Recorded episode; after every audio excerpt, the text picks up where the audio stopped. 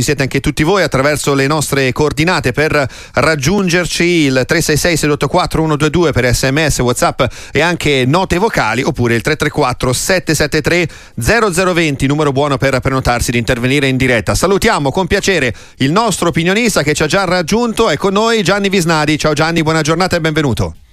Buongiorno Lorenzo, a te e a tutti gli amici di Sportiva. Buon pomeriggio. Ripartiamo da Bologna, dove per noi, anzi dalla provincia di Bologna, dove per noi c'è Giusto. Buon pomeriggio e benvenuto su Radio Sportiva. Sì, buon pomeriggio anche a voi. Io quelle poche volte che cerco di prendere la linea faccio delle domande sempre per quanto riguardano l'Inter. Sì. Ma non perché sono un tifoso juventino, perché mi piace la verità.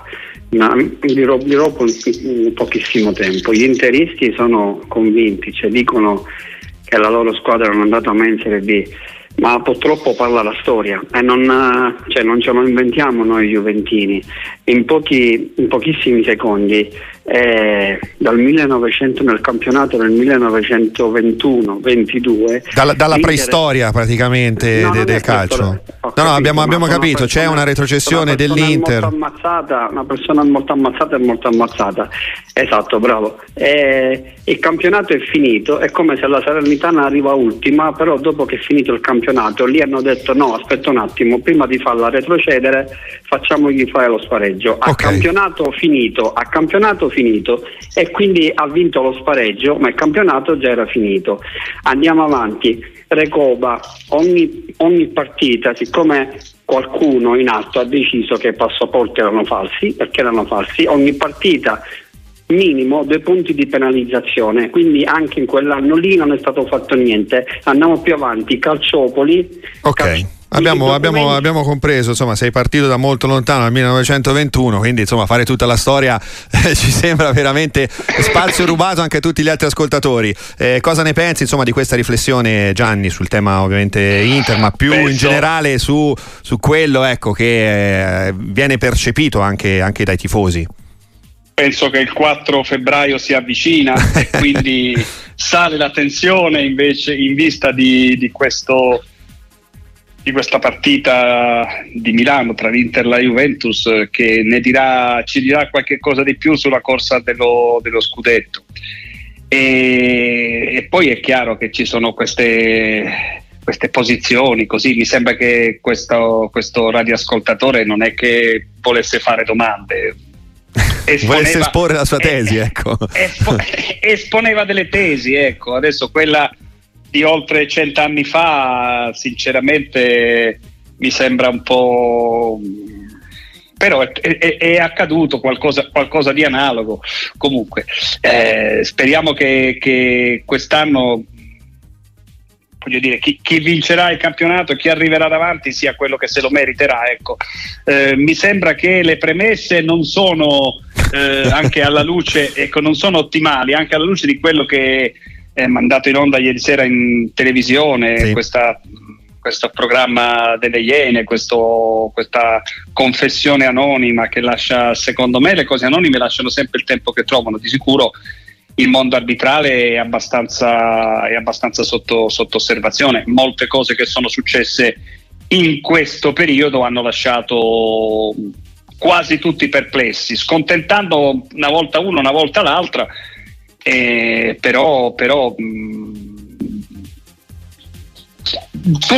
tutto contribuisce, come dire, ad avvelenare un clima che invece avrebbe bisogno di essere rasserenato. Andiamo a Torino adesso per salutare Angelo. Buon pomeriggio e benvenuto sulle frequenze di Radio Sportiva. Angelo? Buon pomeriggio a voi, grazie, un saluto al dottor Visnadi. 3 cose rapidissime. Sì, pronto? Sì, prego. Ah, ok. Volevo fare dire 3 cose rapidissime al dottor Visnadi. Uno, se secondo lui... No, non riusciamo a sentire il nostro Angelo da Torino, dobbiamo perfezionare il collegamento. Ti giro invece la domanda che arriva direttamente per te Gianni al 366-684-122. C'è ad esempio chi ci scrive, Fabrizio a tutti gli effetti, ho rintracciato il suo nome perché non si firmava. Posso chiedere a Gianni Visnadi cosa ne pensa del Milan? Riuscirà ad avvicinarsi ulteriormente ai primissimi? Magari prendere la Juventus per poi provare a giocarsi lo scudetto scudetto, è secondo te una strada percorribile per il Milan, Gianni?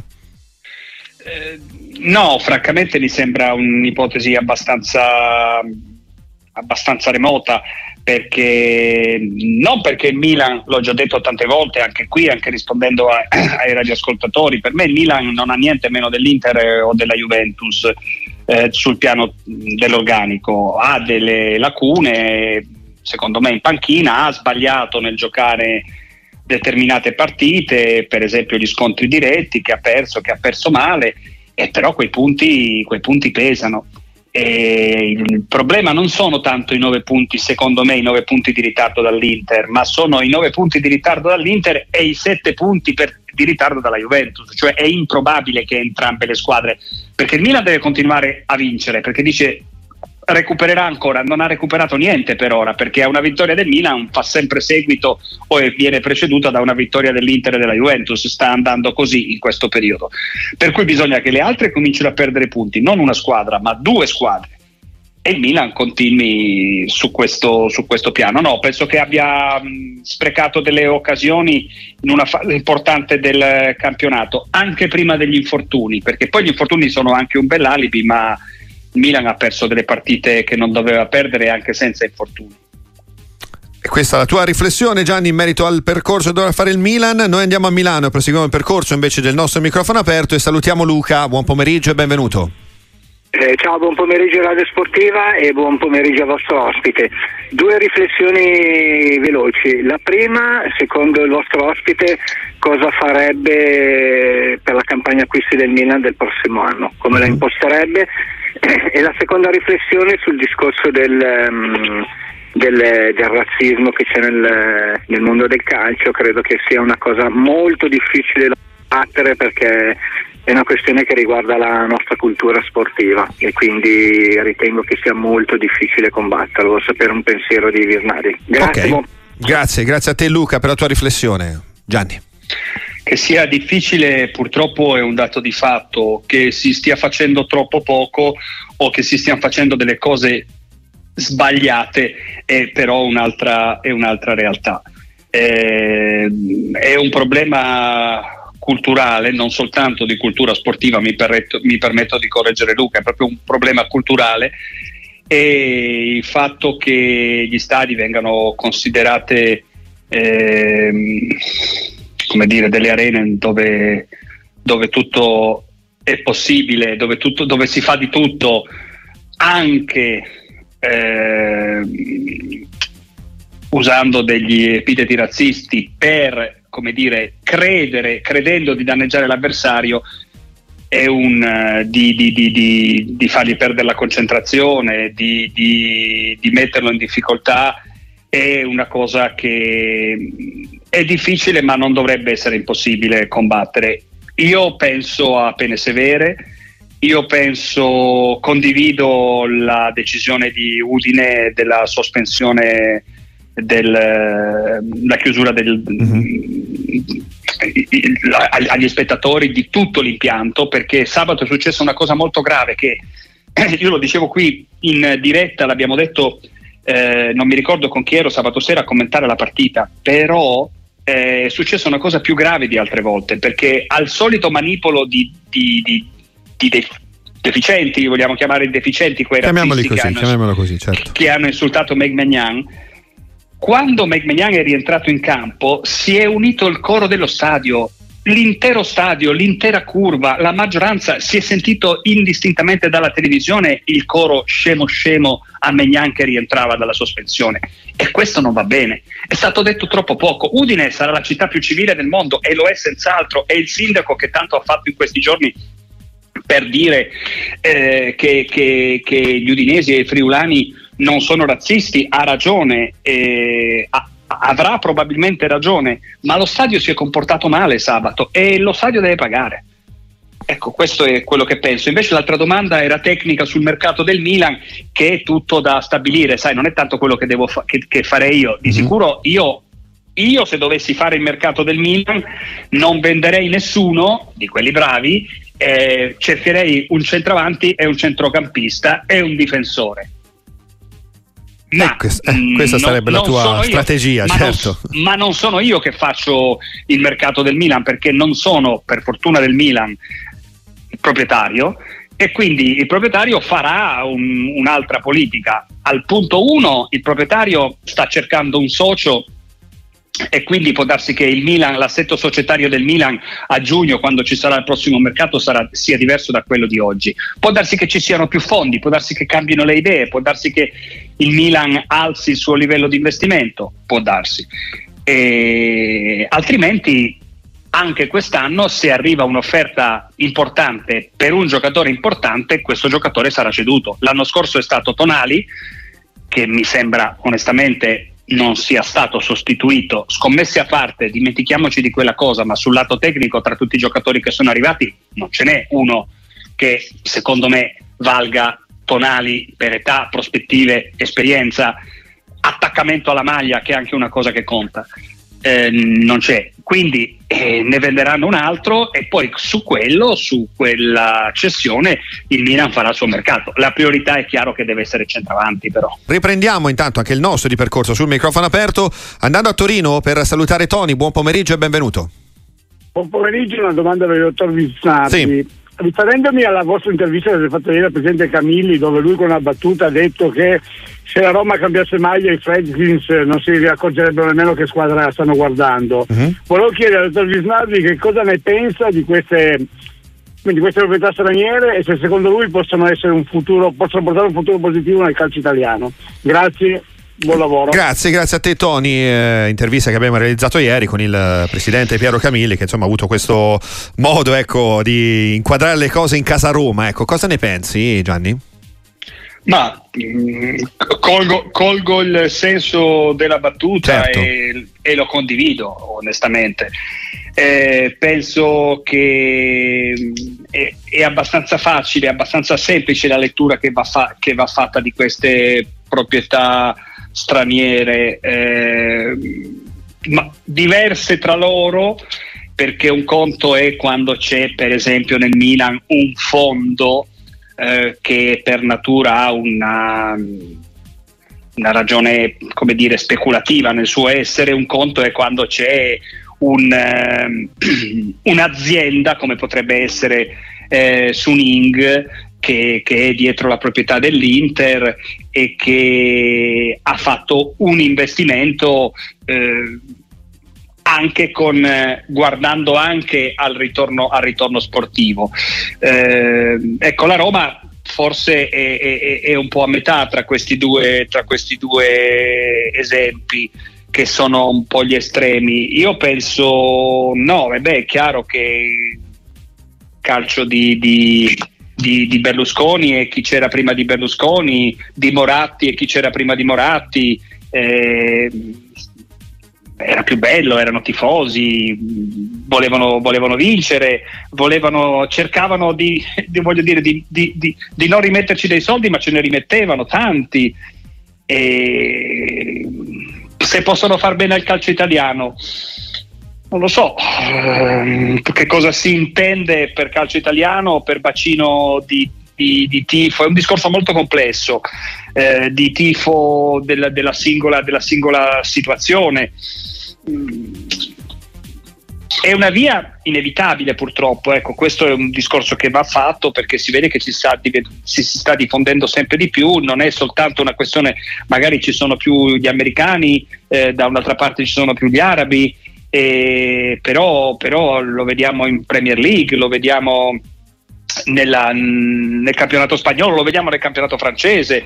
È un po' la figura del presidente mecenate è una figura che è destinata a scomparire, se già non è scomparsa.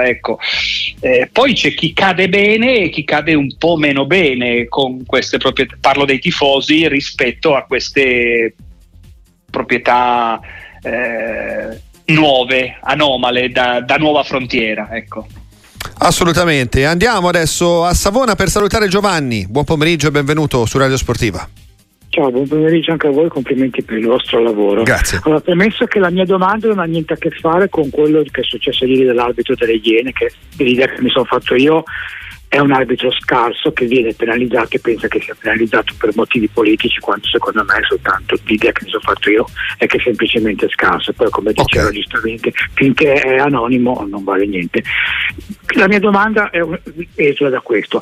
Praticamente chi si occupa di statistiche di calcio ha fatto una statistica riguardo al girone di andata. Da questa statistica si dice che tutte le squadre di Serie A hanno 4,5-6 falli per avere un cartellino giallo, quindi lasciando stare le magliette rossonere e bianconere, ognuno vede il fallo col proprio occhio. Le statistiche sono statistiche, tutte le squadre di Serie A hanno un range 4,5-6 falli, un cartellino giallo. Poi c'è una squadra che deve avere 9,8 falli per avere un cartellino giallo.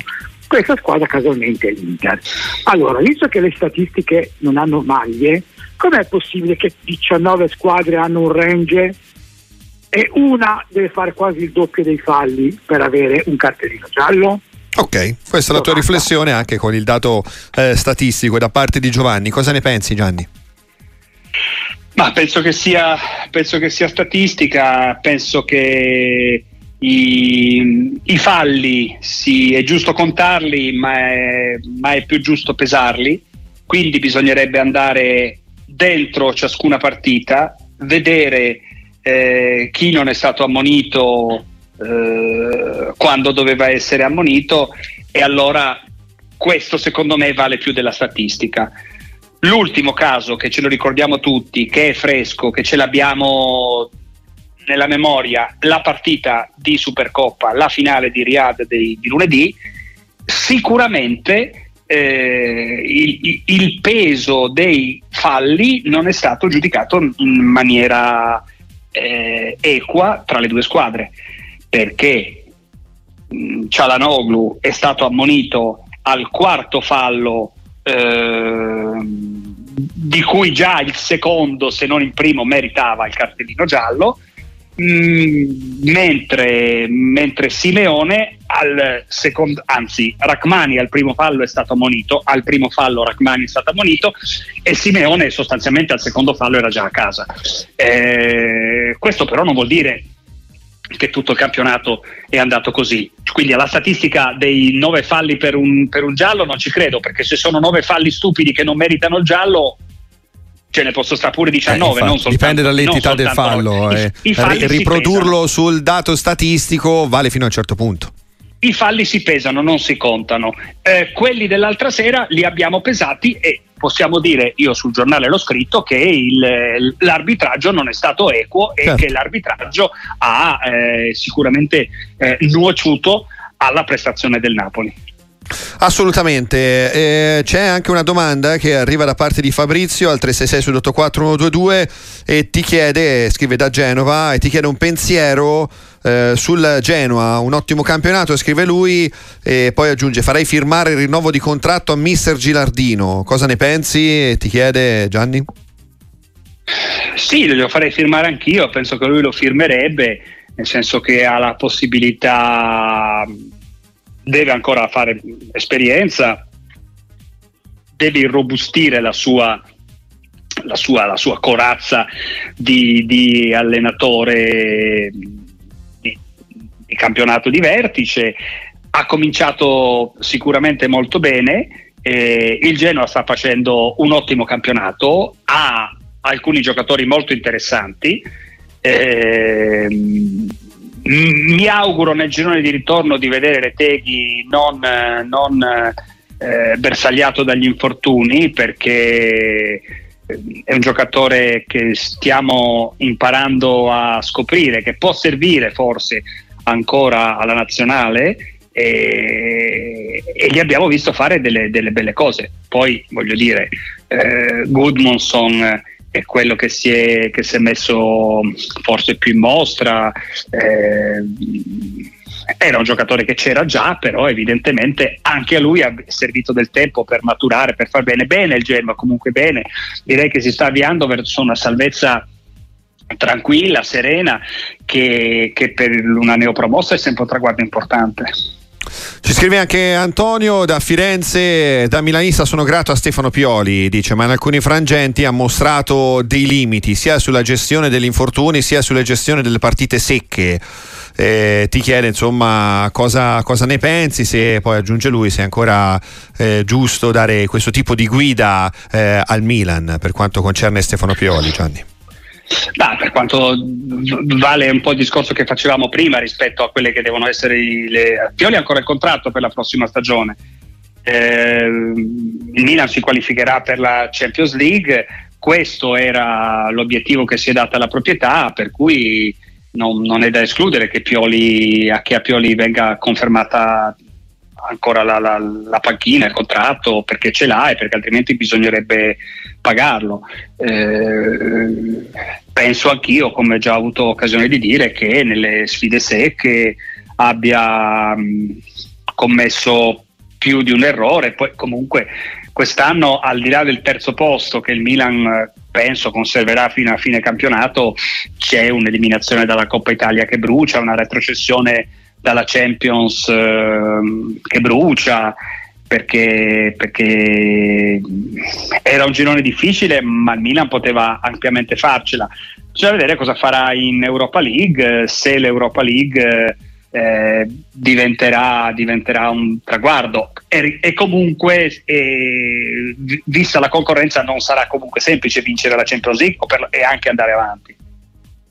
Assolutamente, tra poco proseguiamo anche con i nostri ascoltatori. Prima però, Gianni, vorrei farti commentare una nota dell'AIA che è appena arrivata qua nella nostra redazione con Daniele Tirinnanzi. Sì, nota dell'Associazione Italiana Arbitri, leggiamo: l'AIA ritiene inaccettabili le accuse lanciate ieri sera in forma anonima tramite una trasmissione televisiva. Si tratta di relazioni che non hanno alcun fondamento concreto. La gestione tecnica della CAN, così come di tutte le commissioni nazionali, si basa su precise valutazioni riferite alle prestazioni arbitrali. Se qualcuno ritenesse di avere elementi concreti su quanto dichiarato durante la trasmissione da parte di una persona col volto nascosto e voce alterata, si faccia avanti e segua i canali ufficiali portando le prove, ha detto il presidente dell'AIA Carlo Pacifici. Noi, confermando la fiducia a Rocchi e alla sua commissione, riteniamo che invece vi sia assoluta insussistenza delle accuse lanciate, volte solo a gettare un'ombra su un importante lavoro che si sta portando avanti. Riteniamo che se dietro a tale mossa ci fossero motivi di politica interna sarebbe un fatto molto grave, perché questo significherebbe non voler bene a questa associazione. L'AIA respinge inoltre le supposizioni pubblicate oggi su alcuni siti online inerenti alla discesa negli spogliatoi del responsabile della CAN Luca Rocchi durante l'intervallo della finale di Supercoppa Italiana. Tale decisione è infatti legata, come evidente, alla comunicazione all'arbitro dell'autorizzazione FIGC ad osservare un minuto di silenzio ad inizio secondo tempo per la scomparsa di Gigi Riva. Questa è la nota dell'AIA dunque sulla questione Iene, sulla trasmissione del servizio da parte della trasmissione TV e anche su questa ricostruzione sulla discesa del designatore Rocchi negli spogliatoi del direttore di gara a margine della finale di Supercoppa Italiana. Cosa ne pensi, Gianni? Ti eri già espresso in parte sul tema, però insomma sì, qui è arrivata anche questa nota. Ma dico la stessa cosa, nel senso che dico che un'accusa anonima lascia il tempo che trova, ma lascia anche il tempo che trova questa replica, perché questa replica non poteva che essere, cioè l'AIA non poteva che replicare, perché non poteva tacere di fronte a quelle accuse e non poteva che dire questo. Quindi è una difesa che vale quanto l'attacco, anzi che vale meno dell'attacco, perché l'attacco è proprio sul fatto che questa associazione, questa AIA sia sotto guerra interna, e visto che chi parla e chi l'AIA oggi comanda non può che dire questo, non può che negare. Poi peraltro tra le accuse, ripeto, anonime che valgono che non valgono, tra le accuse, tra le cose che sono state dette, c'è anche quella che ci sono 4 o 5 arbitri che si sono rivolti alla magistratura per avere arbitri in attività, per avere rivalutate la loro posizione. Quindi in realtà il comunicato di Pacifici, in qualche modo, se è vera questa cosa, c'è qualcuno che, al di là di che fare l'intervista alle Iene, speriamo che il signore di ieri sera, se esiste e se ha delle cose veramente da dire, che le vada anche a dire a ha una stazione, sia andato a dirle prima che dirle alle telecamere, ha una stazione dei carabinieri o un commissariato di polizia. Certo, assolutamente. Siamo in chiusura del microfono aperto, quindi rapidamente abbiamo l'ultimo ascoltatore collegato con noi, Mauro dalla provincia di Pavia, benvenuto. Sì, buongiorno, rapido. Allora, dopo quello che è successo con Real Madrid e l'Almeria, adesso che stiamo parlando di arbitri, credo che lì sia stato palese, e non credo che sia l'unico a pensarla, che non hanno fatto in modo di far perdere l'Almeria, perché se andate a vedere gli episodi e il VAR e tutto quello che è successo, sfido chiunque a pensare che non è stato fatto apposta. Detto ciò, questo succede in Spagna e per me succede anche in Italia, quindi io credo che la malafede c'è, purtroppo, ma non si può dimostrare perché non ci sono le attrezzature adatte, perché nessuno lo vuole dimostrare. Questo è il mio pensiero. Questo è il tuo pensiero. Certo. Grazie Mauro anche per il tuo pensiero. Cosa ne pensi? È un pensiero condivisibile, Gianni Visnadi? Che quella partita, che quello che è successo in Madrid-Almeria è senza spiegazioni logiche, e quindi il pensiero di non mi ricordo il nome, Mauro. Il pensiero di Mauro è condivisibile. Del resto, sai, anche ante 2006 dicevamo ma succede questo, ma succede quello, c'è la malafede, non c'è la malafede, non c'erano le prove, poi sono saltate fuori le prove perché bisogna cercarle, bisogna cercarle per trovarle, se non le cerchi non le trovi. Quello di l'episodio del campionato spagnolo, se non altro, ecco, ci deve far pensare che i grandi sono favoriti dappertutto, ecco. Spesso citiamo la Spagna come modello, ricordiamoci di quella partita alla prossima occasione. Gianni Visnadi, è stato un grande piacere, grazie per essere stato con noi, appuntamento alla prossima, ciao a tutti, buon pomeriggio.